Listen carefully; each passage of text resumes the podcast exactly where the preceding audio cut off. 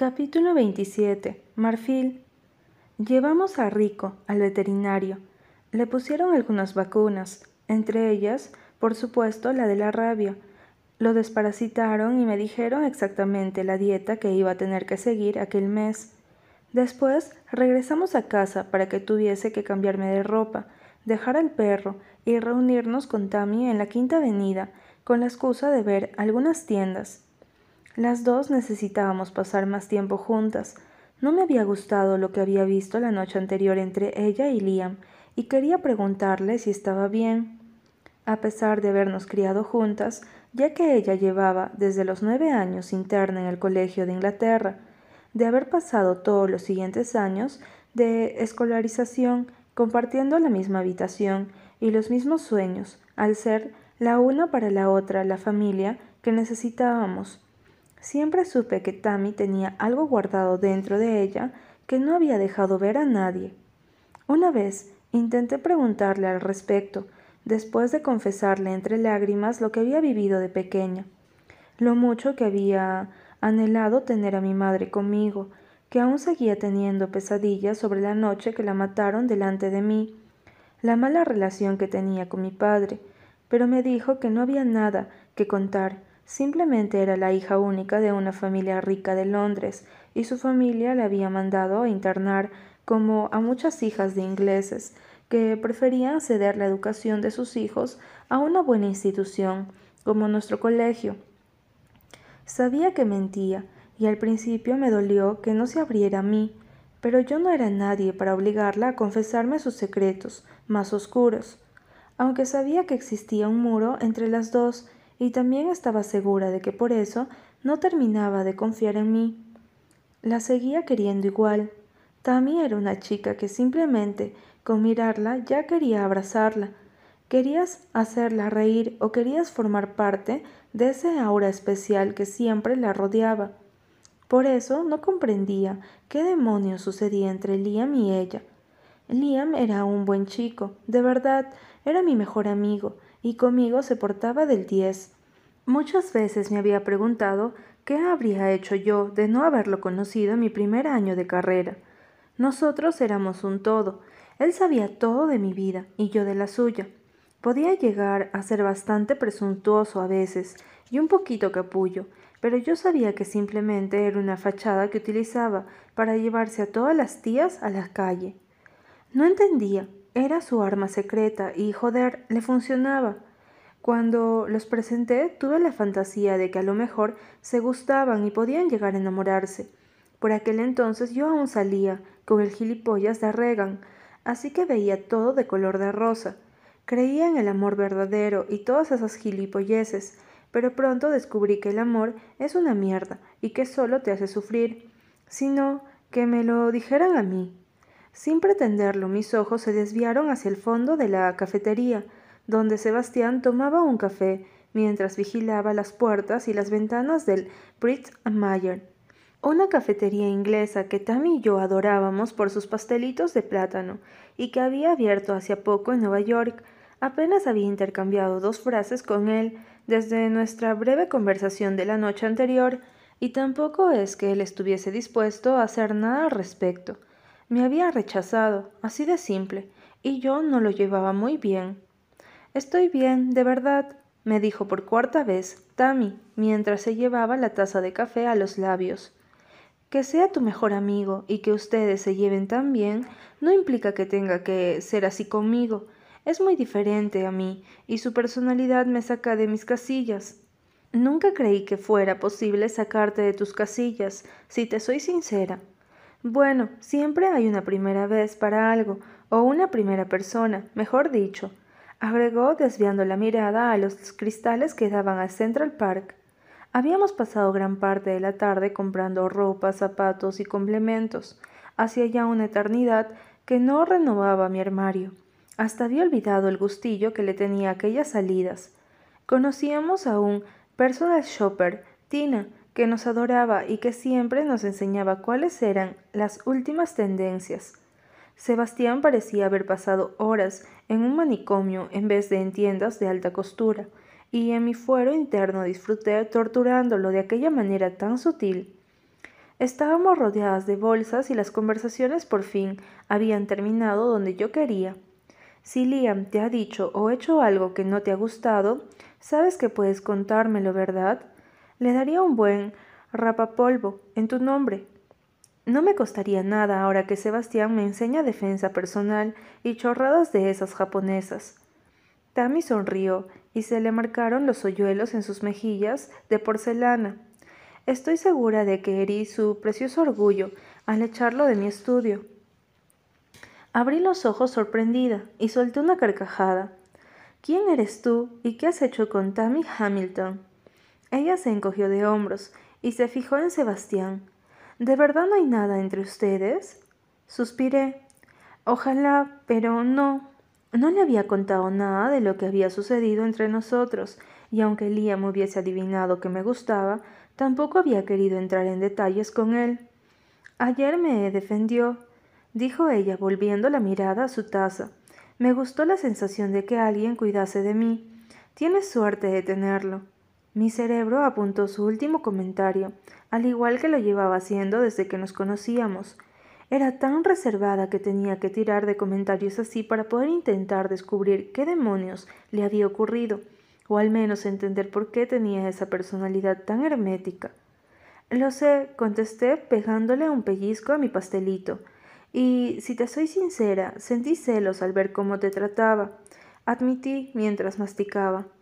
Tammy pareció sorprendida y luego arrepentida al haberme confesado aquello. Oye, que a mí no me gusta ni nada de eso. Sonreí. Lo sé, no te preocupes. El problema soy yo, que me he obsesionado con él. El problema no es ese, sino que no estás acostumbrada a que te digan que no. ¿Tengo el pelo verde?, contesté. Tammy frunció el ceño y me miró como si de repente se me hubiese ido la pinza. No. ¿Ves? Puedo recibir un no por respuesta perfectamente. No me convierto en piedra ni nada parecido. Mi tono había sido bastante frío. Tammy suspiró. Ahora te has enfadado. No debería haberte dicho nada. No, joder, lo siento, es que a veces creo que Sebastián tiene razón y sí que soy caprichosa, que no sabe encajar una negativa. No eres caprichosa, simplemente has nacido con las armas que te facilitan conseguir casi todo lo que quieres. Eso no es verdad. Contesté en voz baja, casi en un susurro. Me encantó lo que hicimos ayer, deberíamos hacerlo más a menudo, agregó ella, cambiando sutilmente de tema. La gente se volcó de una manera increíble, no lo esperaba. Sonreí. Estaba pensando abrir una sede de la JSMF aquí, en Nueva York. ¿No sería genial? Seguimos hablando de aquel proyecto durante media hora más. A las dos siempre nos había interesado mucho ayudar al prójimo. Por alguna extraña razón siempre nos sentimos culpables por tener tanto, y éramos las primeras en levantar la mano cuando había que ofrecerse voluntarios para las campañas de beneficencia del colegio. Las dos impulsamos la idea, una caja, una sonrisa. Todas las niñas del internado debían forrar una caja de zapatos y llenarla de regalos acordes con su rango de edad preestablecido. Esas cajas luego se repartirían en Navidad entre niños huérfanos o niños de países en desarrollo. Nuestra idea salió tan bien que recibimos un diploma y todo. Desde entonces, una caja, una sonrisa, se realizaba todas las Navidades. Cuando terminamos, Tammy se pidió un taxi y Sebastián y yo nos volvimos a quedar solos otra vez. Empezamos a caminar hacia el coche. Es un coñazo ir siempre con el coche. Deberíamos usar más los taxis o pedir Uber, me quejé. Sebastián siguió mirando el móvil. Supongo que tenía la aplicación esa que te indicaba dónde habías aparcado. Eran las 7:30 y tenía que sacar a Rico para que hiciese sus necesidades. Además, quería enseñarle todos los juguetes que le había comprado en una tienda súper cuca para perros. Cuando por fin llegamos a casa casi sin dirigirnos la palabra, aunque yo había soltado alguna frase, pero no porque quisiera hablar con él, sino porque era incapaz de quedarme callada. Recibí una llamada de mi padre.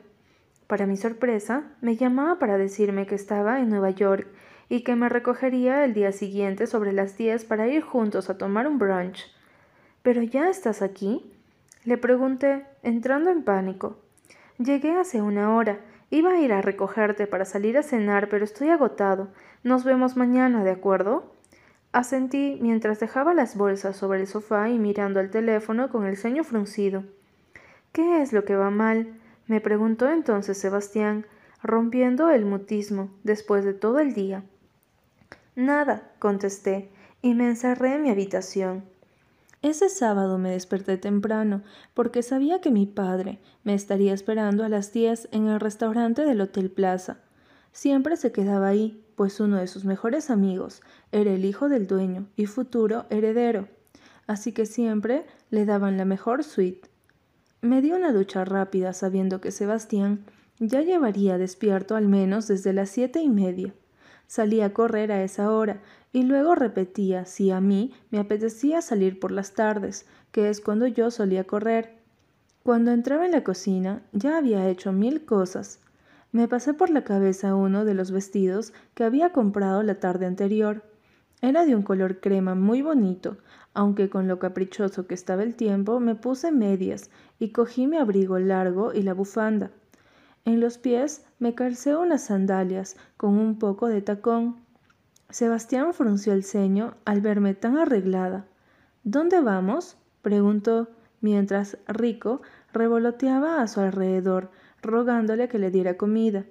Me acerqué a él y lo acaricié detrás de las orejas. —A un brunch. Mi padre quiere verme. —¿Tu padre está aquí? —preguntó sorprendido.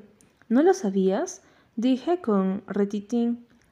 Se suponía que eran colegas, ¿no? No me contestó, pero desapareció por el pasillo. Como yo había predicho, estaba vestido con unos simples pantalones de chandal y una camiseta de deporte. De simple nada, en realidad.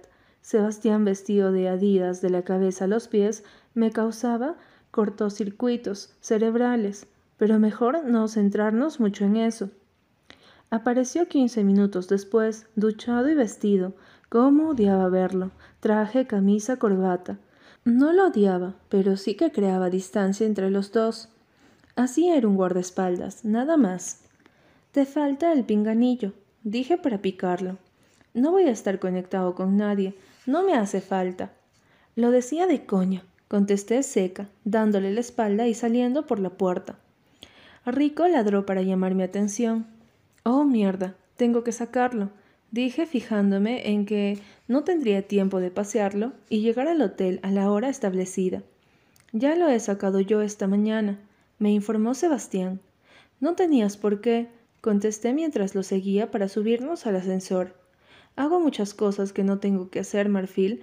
No pasa nada por añadir una más a la lista. —¿Eso era una queja? —Sí que haces cosas que no deberías, sí, como meterme mano, por ejemplo. Sebastián detuvo el ascensor dándole al botón de stop. Lo tuve delante de mí en cuestión de segundos. —Basta —dijo entre dientes, cabreadísimo.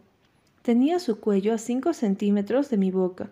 Veía como su nuez subía y bajaba al compás de su rabia. Levanté los párpados y fijé mis ojos en los de él. —¿Por qué te molesta tanto que lo mencione? Que tú seas capaz de borrar lo que pasó entre nosotros no significa que yo vaya a hacerlo.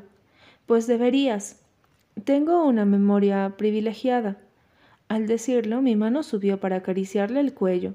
En realidad, lo estaba provocando. No quería tocarlo. Bueno, sí, pero seguía enfadada con él. Antes de que pudiera hacerlo, me la retuvo contra la pared. —Vas a conseguir que un Sebastián nada simpático sea quien te proteja de ahora en adelante, Marfil, y te aseguro que no quieres sacar a mi antiguo yo. Su aliento me rozó la mejilla y me estremecí. Ese Sebastián que rompe corazones, se vuelve loco y pisa el acelerador hasta alcanzar los 140 km/h. Ese Sebastián que no tiene miedo de tocarme, ni de besarme, ni de decirme guarradas al oído, porque ese es el Sebastián que me gusta. —Créeme —dijo rozando sus labios con los míos al hablar—, no podrías con ese Sebastián, ni aunque te dieran clases particulares. Se apartó bruscamente y me soltó. Le dio nuevamente al botón de stop y el ascensor volvió a moverse. Yo me quedé jadeando detrás de él, intentando que mi corazón dejase de latir enloquecido. No me esperó, ni tampoco me abrió la puerta. Me monté en el asiento del acompañante y tuve que pasar los 20 minutos que tardamos en llegar con un Sebastián malhumorado y distante. En la plaza ya me conocían. Solía reunirme allí con mi padre cuando venía a la ciudad. El brunch se servía en la azotea, aunque dentro no fuera, ya que hacía frío. Desde allí teníamos unas vistas espectaculares de Central Park y los edificios colindantes. Preciosos, ostentoso. ¿Innecesario? Posiblemente, pero así era mi vida. Estaba acostumbrada. Mi padre me divisó nada más bajarme del ascensor y entrar en el restaurante. Vino hacia mí con una gran sonrisa. ¿Por qué demonios estaba tan feliz? «Estás preciosa como siempre», dijo dándome 2 besos en la mejilla. Sonreí en respuesta, mientras mi padre asentía secamente en dirección a Sebastián. Le lancé a Sebastián una mirada, pero él estaba en modo cara de póker. Nada, no transmitía nada. Mi padre me pasó el brazo por los hombros y me guió hasta nuestra mesa. Me paré en seco cuando vi quién estaba esperándome allí. Pum, pum, pum. El corazón empezó a latirme contra el oído, como si quisiese hacerme partícipe de su fuerza y su estado de salud. ¿Te acuerdas de Marcus? Seguí caminando porque mis piernas lo decidieron sin consultarme. Marcus Cosell apartó la silla y se levantó con una sonrisa para acercarse a saludarme. ¿Qué demonios estaba haciendo él aquí? ¿Por qué mi padre lo había traído con él? ¿Por qué, si supuestamente sabía lo que me había intentado hacer? ¿O es que no lo sabía? Miré a Sebastián, que solo en los ojos demostraba lo que sentía. Cólera.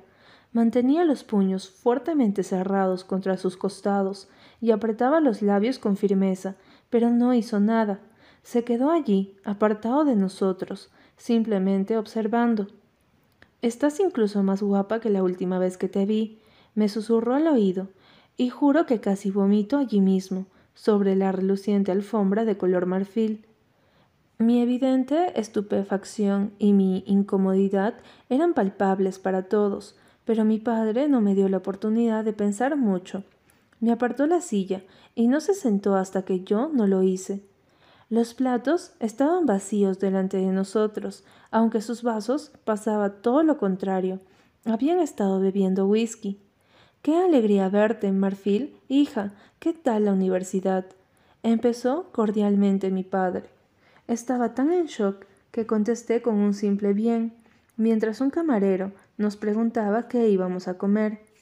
«No tengo hambre», dije con frialdad, recuperándome poco a poco de la desagradable sensación de volver a ver a ese cabrón, el mismo que había intentado forzarme semanas atrás, el mismo que no había dejado de acosarme con flores todos los malditos días desde que había regresado a Nueva York. «Tráigale unas tortitas con arándanos», dijo Marcus por mí. «Tienes que comer», añadió, volviéndose hacia mí y penetrándome con su mirada azul glaciar. Justo en ese instante mi padre sacó el teléfono móvil del bolsillo. «Necesito hacer una llamada urgente.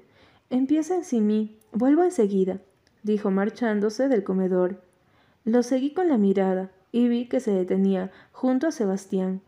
Intercambiaron un par de frases y después él, no sin antes lanzarme una mirada que no supe cómo interpretar, lo siguió fuera de la estancia. «¿Te han gustado las flores que te he estado enviando?», preguntó cogiéndome la mano. La liberé de un tirón. «No me toques». Marcus sonrió. Mi hostilidad no le sorprendió en lo absoluto. Claro que no, sabía lo que había hecho, aunque no parecía importarle mucho. «Venga, Marfil», dijo llevándose la copa a los labios y mirándome por encima del cristal. «Creo que ya es hora de que me perdones, ¿no?» «Me forzaste», dije en voz firme. «No hice tal cosa», dijo con tranquilidad. «Te besé. No es el fin del mundo. Me rompiste la blusa. Me inmovilizaste e intentaste violarme». Ahí sí que pareció afectado por mis palabras. «No seas niña», dijo con voz grave. «¿Piensas que te haría algo así? Simplemente quería mirar, no es para tanto. Es como cuando pruebas un coche antes de comprarlo». Abrí los ojos e indignada hice el amago de levantarme. Me clavó los dedos en la muñeca. «Siéntate», dijo furioso, aunque vi que intentaba disimularlo. Lo hice más que nada porque sabía que mi padre estaría al llegar y necesitaba entender qué demonios estaba ocurriendo, para que ese hijo de puta se creyese con derecho a tratarme como si fuese un maldito pedazo de carne. Me soltó al ver que le hacía caso y volvió a llevarse la copa a los labios. «Voy a hacerte muy claro», dijo colocando la copa otra vez sobre la mesa. «Te quiero para mí». Habría soltado una carcajada escandalosa si no hubiese visto la seriedad con la que lo decía. ¿Ese hombre tenía un problema mental? Me parece muy bien que quieras cosas, gilipollas, pero bienvenido al siglo XXI. Las mujeres ya no somos mercancías que puedan comprar, ¿entiendes? No pareció ofendido por mi insulto, al contrario, a veces me daba la sensación de que le divertía que le hiciese frente, como si en toda su vida nadie se hubiese atrevido a decirle, «Esta boca es mía». «Todo se puede comprar con dinero, Marfil. ¿Te crees que necesito o quiero tu estúpido dinero? Tú no, pero tu padre sí». Me lo quedé mirando, intentando comprender lo que decía. Justo entonces trajeron la comida, y tuve que tragarme la bilis antes de vomitar de verdad sobre la mesa. Miré a mi lado, buscando a Sebastián, a mi padre, a quien fuese. Quería largarme de allí, quería borrar esa conversación de mi cabeza, pero otra parte de mí quería saber más. Mi padre es multimillonario, nunca pretendería conseguir nada a través de mí. Estás diciendo ridiculeces. ¿Acaso sabes quién soy yo?, me preguntó entonces. ¿Un cabrón machista que se cree rey del mundo? Estaría orgullosa de mi contestación si no hubiese sido por las consecuencias. Su mano cogió la mía y la llevó debajo del mantel. «Si vuelves a insultarme», dijo, retorciéndome los dedos, hasta hacerme ahogar un grito de dolor, «tendrás 8 dedos en vez de 10 para el resto de tu vida». «Suéltame», dije al tiempo que se me saltaban las lágrimas, preguntándome a mí misma por qué demonios no gritaba, por qué no pedía auxilio, por qué no salía corriendo. Sebastián lo mataría. Sebastián, ¿dónde demonios estaba? No busques a nadie. Ahora soy yo el que se encarga de ti, ¿me entiendes?». Siguió retorciéndome el dedo y tuve que morderme el labio para no gritar. «No, cuando se tiene mucho dinero, también se tiene muchas deudas que pueden hacer enemigos peligrosos». Siguió explicando, como quien cuenta una anécdota simpática en un desayuno con amigos. Es como si la vida fuese un castillo de naipes. Cuando una carta falla, todo se derrumba, y tú no quieres que eso pase, ¿a que no? «Quiero que dejes de hacerme daño», dije entre dientes. «Lo siento, solo tenías que pedírmelo». Solté el aire que estaba conteniendo y me llevé la mano al regazo, donde la otra la acunó contra mi cuerpo. «Tu vida, la de tu padre, la de tu adorable hermanita, ahora dependen de mí», siguió explicándome. «Lo hago de corazón. Tu padre y el mío son amigos de toda la vida. Llevan haciendo negocios juntos tanto tiempo que ni siquiera sabría decirte cuándo empezaron. ¿Y sabes lo mejor?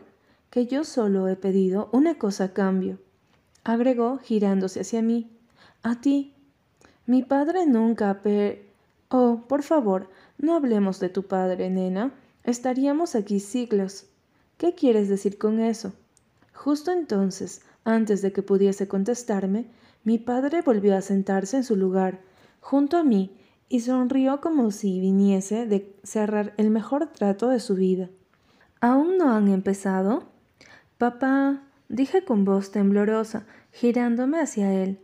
La mirada que me lanzó me dejó claro que él sabía perfectamente lo que ocurría en aquella mesa. «Supongo que Marcus te habrá puesto al corriente sobre el nuevo negocio que vamos a empezar juntos». «Oh, sí», dijo Marcus, cortando con el tenedor sus huevos a la benedictina y llevándoselos a la boca para saborearlos despacio. «Aunque aún queda tiempo para tenerlo todo bien atado. Ya me entiendes, estas cosas pueden llevar años». Eso es cierto, no queremos precipitarnos y que las cosas salgan mal y terminen quedando en nada. Sentí que la habitación empezaba a darme vueltas. Marcus se ha ofrecido a cubrir todos tus gastos mientras sigas viviendo en Nueva York, Marfil, continuó diciendo mi padre. Ahora mismo las cosas son un poco complicadas en el negocio familiar, por eso que un amigo de toda la vida nos eche una mano es algo que tenemos que agradecer. No quiero que me pagues nada, soy perfectamente capaz de mantenerme yo sola. Marcus miró a mi padre, sin decir nada en absoluto. No seas ridícula, niña, dijo él en tono jovial. ¿Sabes lo que cuesta un alquiler en Nueva York o lo que me cuesta pagar tu facultad, tus caprichos, tus compras? Mi mundo se venía abajo. De repente sentí asco de mí misma, de lo que tenía, de lo que estaba ocurriendo delante de mis narices. No quiero nada de eso, yo... Basta, Marfil, dijo entonces Marcus. Me estás insultando. He venido aquí a ofrecer mi ayuda a tu familia, y parece que antes de aceptarla te tirarías por el 10.º piso de este edificio. Exacto. Tú no decides en esto, añadió mi padre. Si te lo hemos contado ha sido para que supieras lo generosos que están siendo al ayudarnos en estos complicados momentos. Además, no debemos olvidarnos de que sigues corriendo mucho peligro, y eso es un problema. Pues arréglalo de una maldita vez. No me arrastres contigo. Baja la voz, dijo mi padre entre dientes. Te aseguro que estarás más a salvo que nunca. Negué con la cabeza al oír las palabras de Marcus. Necesitaba salir de allí, necesitaba largarme de aquella pesadilla, volver a la realidad. ¿Qué demonios quieren de mí? Díganmelo, claro, de una maldita vez. Marcus se inclinó sobre la mesa y buscó mi mirada con la suya. Otra oportunidad, que me perdones, que volvamos a empezar desde cero, dijo delante de mi padre. No, dije, y la voz se me quedó atascada en la garganta, saliendo como un susurro ronco. Marfil, Marcus me ha expresado los sentimientos que tiene por ti. Esa es una de las razones principales por las que quiere ayudarnos. Solo te está pidiendo que le dejes conocerte y tú a él. Respiré hondo, sabiendo que no iba a conseguir absolutamente nada en aquella terrorífica reunión. Lo único que podía lograr es que se acabase lo antes posible. ¿Puedo pensármelo? Mi padre fue a replicar, pero Marcus se le adelantó. Por supuesto que puedes, dijo con una sonrisa amistosa que me dio ganas de arañarme la cara. Hablaremos pronto y las cosas irán mejorando. Ya lo verás. Lo de tu padre es un simple bache. Saldrán adelante. Alejandro, no te preocupes, siguió hablando, ahora dirigiéndose a él. A partir de ese momento, se ensarzaron en una charla sobre negocios, sobre la bolsa y sobre un futuro viaje a Latinoamérica. Yo no volví a abrir la boca ni probé bocado de lo que tenía delante. En un momento dado, mis ojos buscaron a Sebastián y lo encontraron junto a la puerta, observándome como si para él también fuese una tortura permanecer allí. Cuando acabaron de comer, decidí abrir la boca por vez primera después de una hora de mutismo. «No me encuentro muy bien, ¿puedo irme?» Esta vez fue mi padre, quien no dejó de hablar a Marcus. «Sí, puedes irte», dijo levantándose e inclinándose para darme un beso en la mejilla. Marcus también se levantó y se ofreció a ponerme el abrigo. Me sentí sucia cuando sus dedos rozaron accidentalmente la piel desnuda de mi cuello. Salí de allí, como si el edificio estuviese en llamas. Pasé delante de Sebastián sin ni siquiera dirigirle una mirada. Las lágrimas empezaron a caer antes de haber llegado a la primera planta. «Marfil...» «No», dije dando un paso hacia atrás, cuando intentó tocarme. «No me hables, no me toques. Déjame en paz». Capítulo 28. Marfil. Llegamos a casa, rodeados de un completo silencio, solo interrumpido por las estúpidas lágrimas que no dejaban de caer por mis mejillas, y la rabia que latía en mis oídos a medida que iba aumentando con cada segundo que pasaba.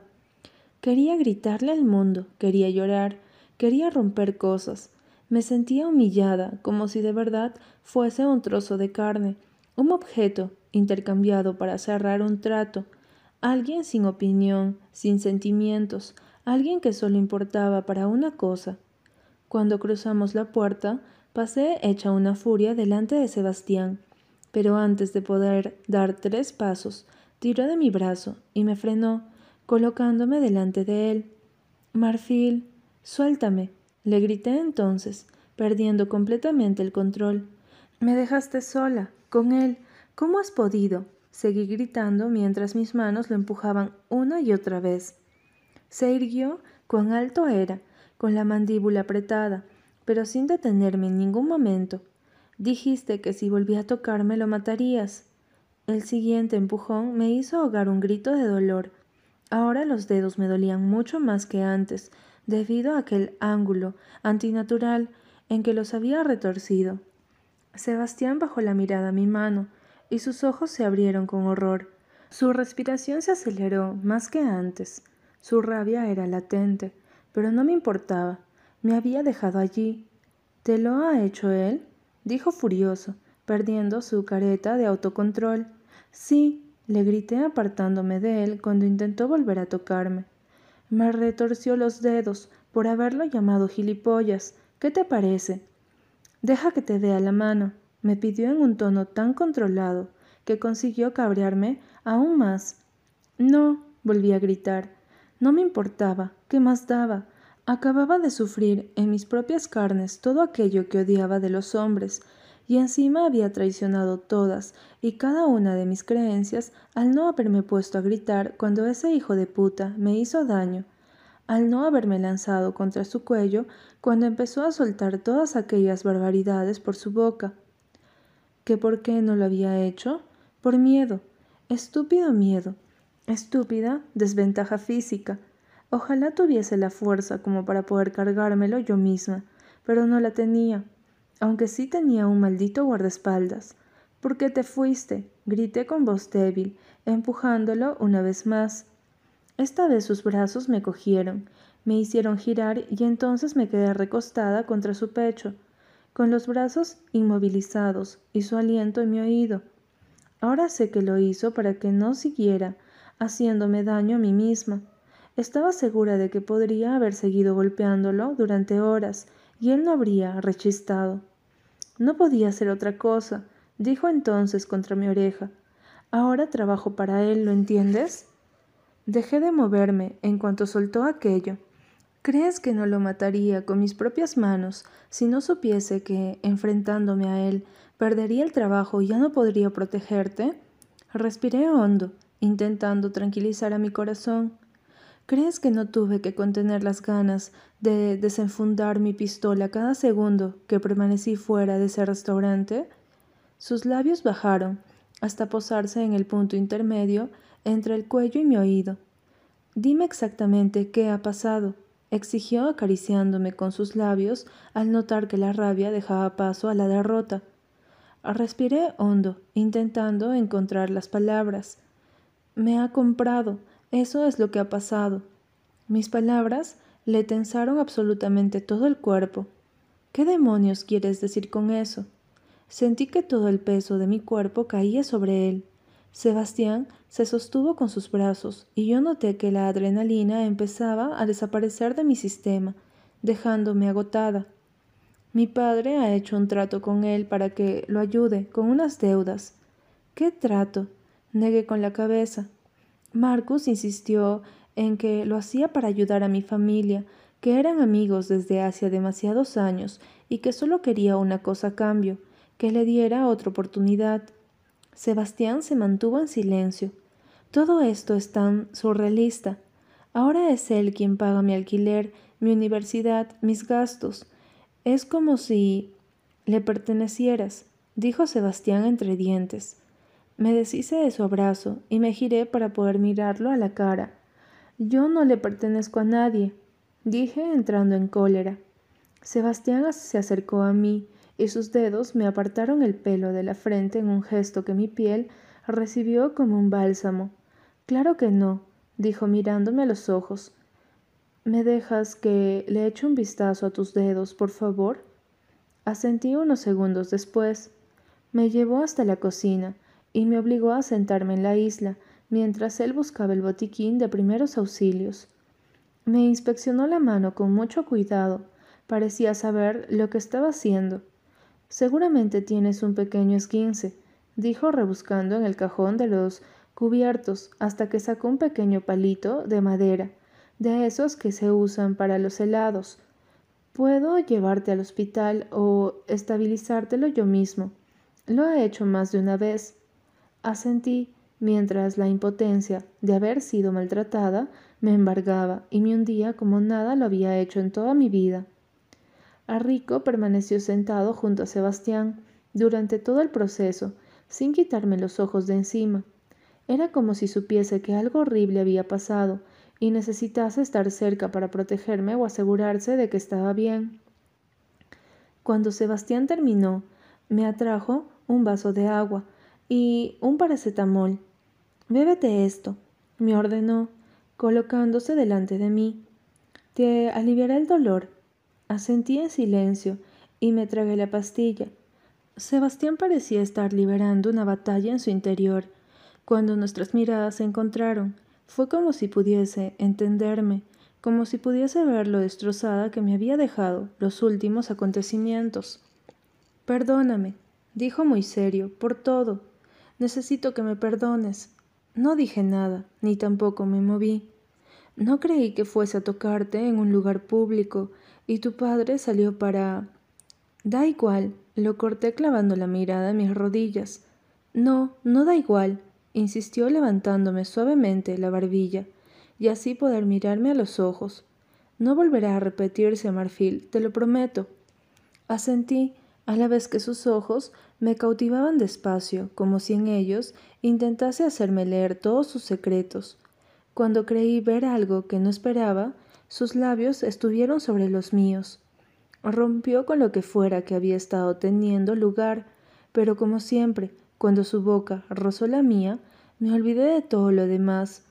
El beso que me dio empezó siendo tierno, reconfortante. Mis manos se movieron solas y lo atrajeron hacia mí, porque necesitaba más. Todo era diferente. No fue como los besos que habíamos compartido antes. Esto fue de verdad, pero no solo eso. Fue el primer beso que Sebastián me dio, sin tener que pedírselo. Sus manos bajaron por mi espalda y me atrajeron hacia él, de manera que mis pechos chocaron con el suyo.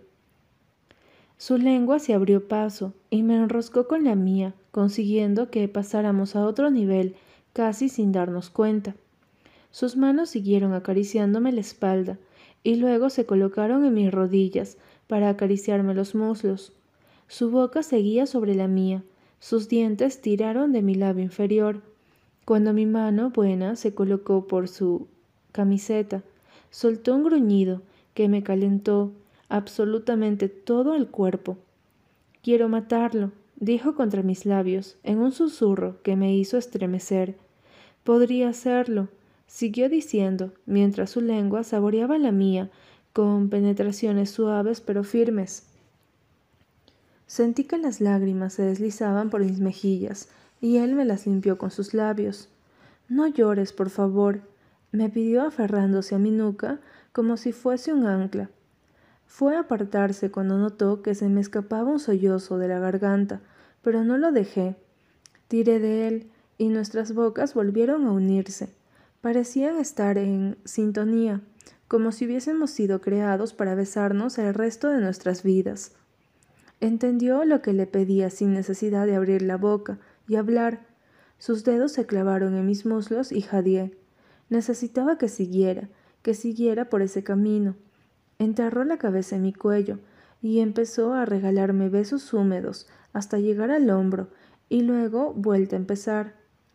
Empecé a temblar en cuanto sus dedos se colocaron por debajo de mi vestido y empezaron a acariciarme lentamente.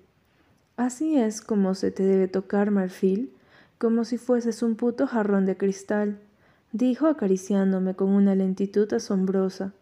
Cerré los ojos cuando empezó a trazar círculos contra mi piel sensible. Lo necesitaba, necesitaba eso como el aire para respirar. Solté un gemido entrecortado cuando el placer aumentó y mis caderas empezaron a moverse contra sus dedos. Era como si nos hubiesen metido en una burbuja, y ahí me sentía a salvo, con él, entre sus brazos, rodeada de sentimientos a lo que me estaba volviendo adicta. «¿Por qué estás tan callada?», dijo besándome la mandíbula y aumentando el ritmo. Mi mano se aferró a su gruesa muñeca. No sabía lo que quería, que se detuviera, que fuera más rápido. Mi cuerpo no lo tenía claro, solo sabía que el orgasmo se avecinaba grandioso. «Para una vez que hablas tú», dije entre jadeos. Me notaba húmeda y sabía que él también era consciente de ello. «Debería hacerte esto todos los putos días», dijo apartándose de mis labios y mirándome a los ojos. Estaba a punto de correrme y cerré los ojos. Su mano se detuvo y la otra me cogió firmemente por la barbilla. «Mírame», me exigió. «No pares», gruñí enfadada. «Abre los ojos». Y entonces lo hice y me bastó verlo para llegar al orgasmo. Me sujetó con su brazo mientras emitía un grito que había retenido durante demasiado tiempo. Las oleadas de placer duraron segundos infinitos hasta que me dejé caer sobre su hombro, exhausta y jadeante. Su nariz me acarició el cuello lentamente. Sabía por qué lo había hecho. Quería compensarme por todo, por pasar de mí, por no darme lo que le había estado rogando todo este tiempo, pero sobre todo sabía que la culpa lo estaba carcomiendo, por no haberme sacado de aquel restaurante antes de que me hubiesen hecho daño. «Ahora es cuando sueles pasar de mí», susurré cuando ambos recuperamos la respiración. «Yo no paso de ti». Me separé de él para poder mirarlo directamente. «Es complicado, Marfil», dijo entonces, cambiando de actitud, aunque sin dejar de acariciarme la espalda. Sí que lo era. Si era verdad que Sebastián trabajaba ahora para Marcus, sabía que el despido sería el menor de sus problemas cuando ese cabrón averiguara lo que había entre nosotros. Me dio miedo pensar en lo que podría ocurrirle.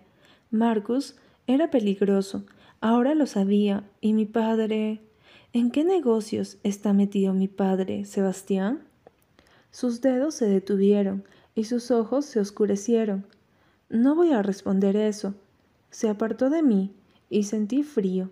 Me bajé de la encimera con las piernas aún temblorosas y le hice frente. Tengo que saberlo.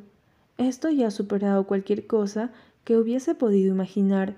¿Crees que soy idiota, que no he visto el trato de Marcus esta noche?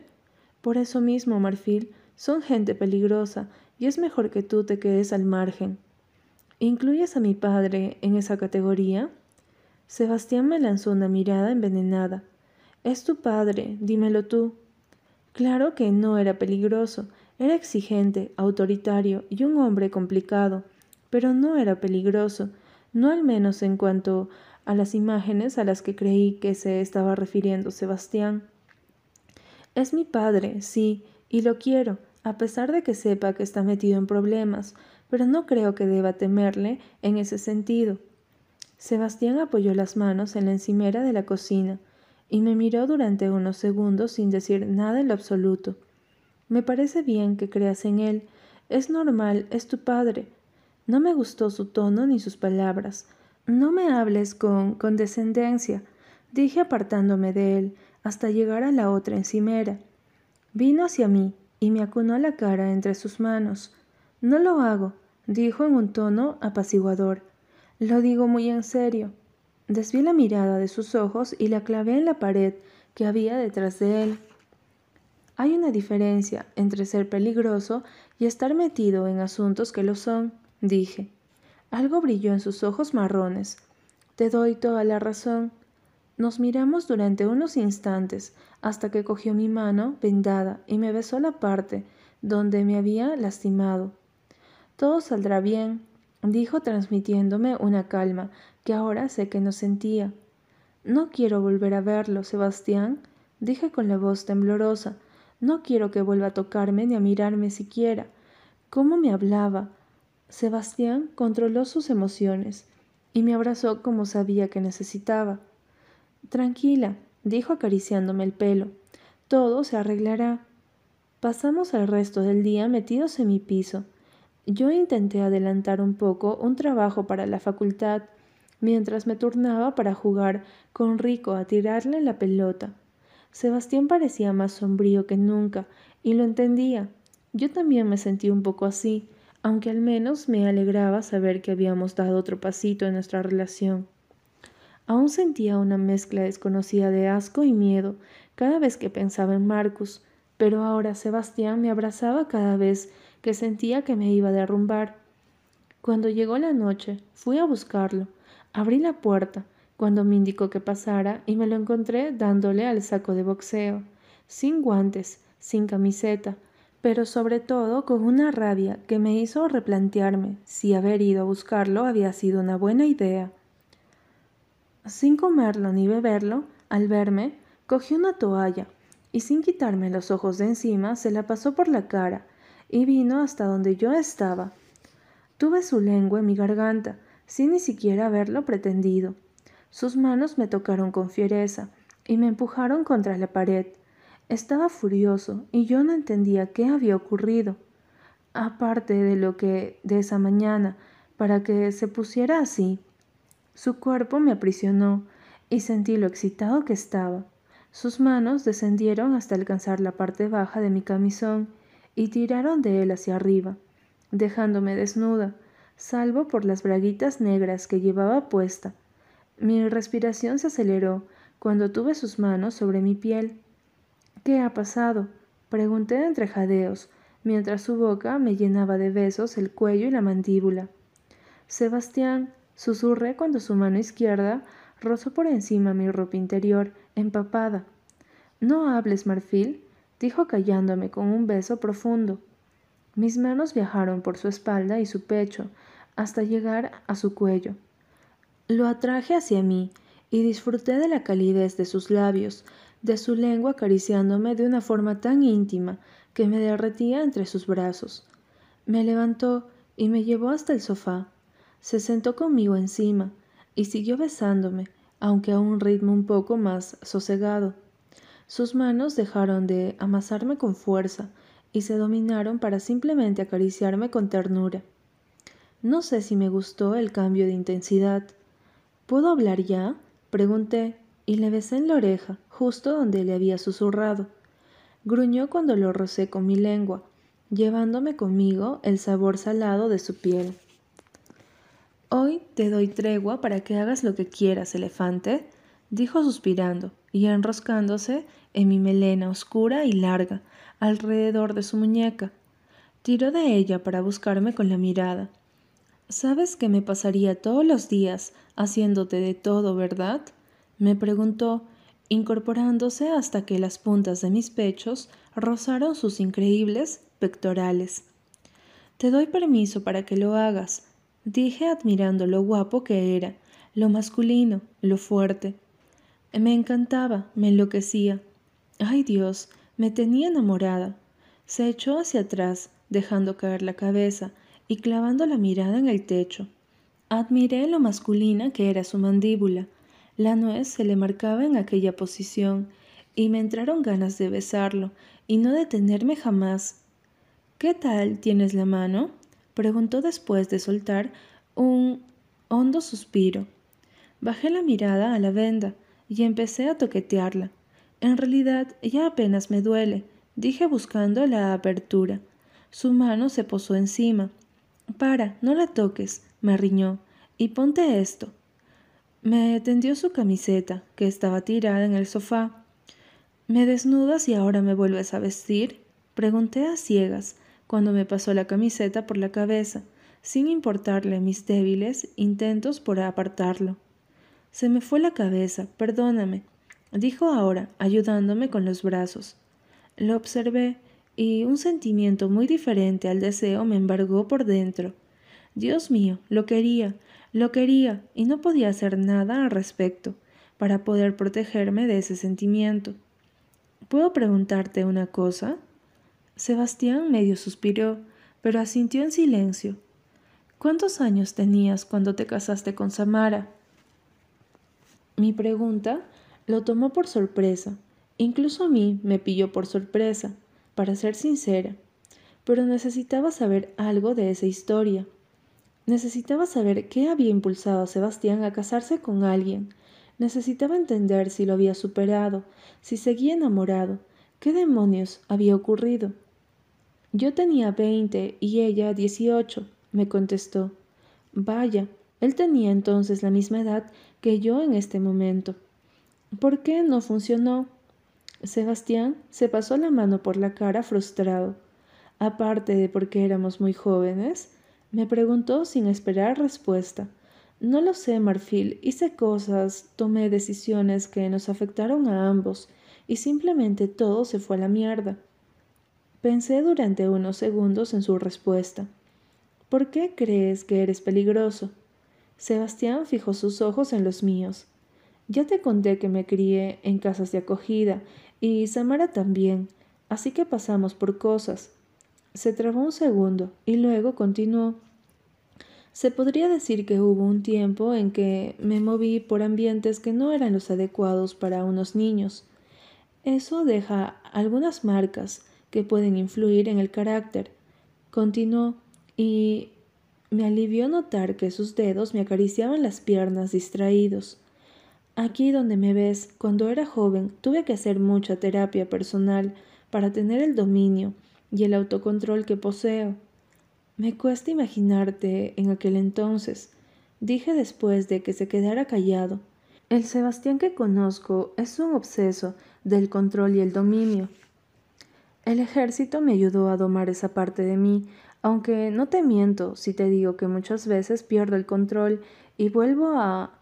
Solo tuve que recordar la escenita del coche para entender lo que decía. ¿Dar miedo? Nuestras miradas se encontraron. ¿Te doy miedo? Preguntó preocupado. Negué con la cabeza, aunque en el fondo sabía que mentía un poco. Aquella vez me había asustado. Saber que puedes matar a alguien con una sola mano acojona un poco, dije en broma. Él sonrió. Podrías enseñarme, agregué al instante. La sonrisa se le borró del rostro. Aún me replanteo si lo que te he enseñado ha sido buena idea. ¿Y si alguien vuelve a intentar algo parecido? Dije levantando la mano vendada con una muñeca. Sebastián apretó la mandíbula un segundo y luego siguió hablando. Vea por los ojos, dijo simplemente. Después continuó. Métele los pulgares en las cuencas hasta que le perfores el cerebro. Sentí un escalofrío y él se dio cuenta. ¿Demasiado para ti? Hombre, empecé y él sonrió de nuevo. Deberías irte a la cama, es tarde. Puse los ojos en blanco. Mañana es domingo, no seas aguafiestas, contesté. ¿Vemos una película? Sebastián me miró como si se estuviese preguntando cómo habíamos llegado a aquella situación. Algo tan simple como sentarnos en un sofá. Y ver la tele significaba un cambio enorme en nuestra relación. ¿Y luego te vas a la cama? Me lo pensé, solo si me dejas elegir. Me bajé de su regazo. Me costó, tengo que admitirlo, y estiré la mano para coger su portátil, que reposaba sobre la mesita. Se estiró antes de que pudiera cogerlo. Dame un segundo.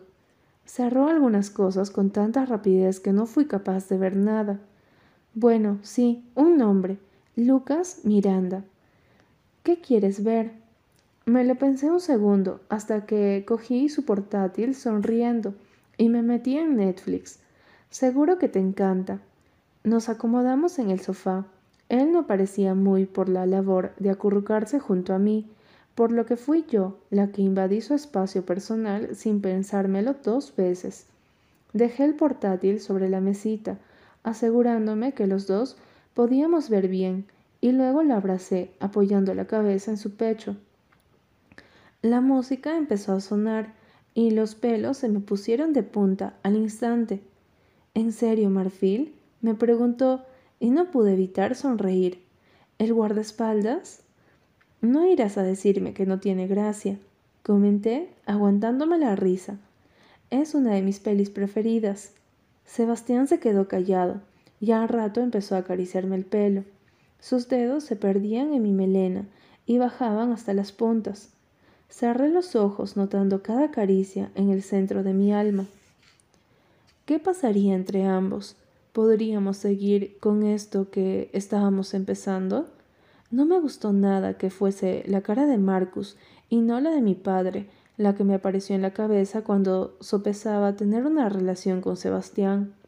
Maldito Marcus, lo odiaba por lo que me había hecho, por cómo me había hablado, por cómo me había forzado y lastimado, pero sobre todo lo odiaba porque el miedo que le tenía amenazaba con dormir todos los aspectos importantes de mi vida.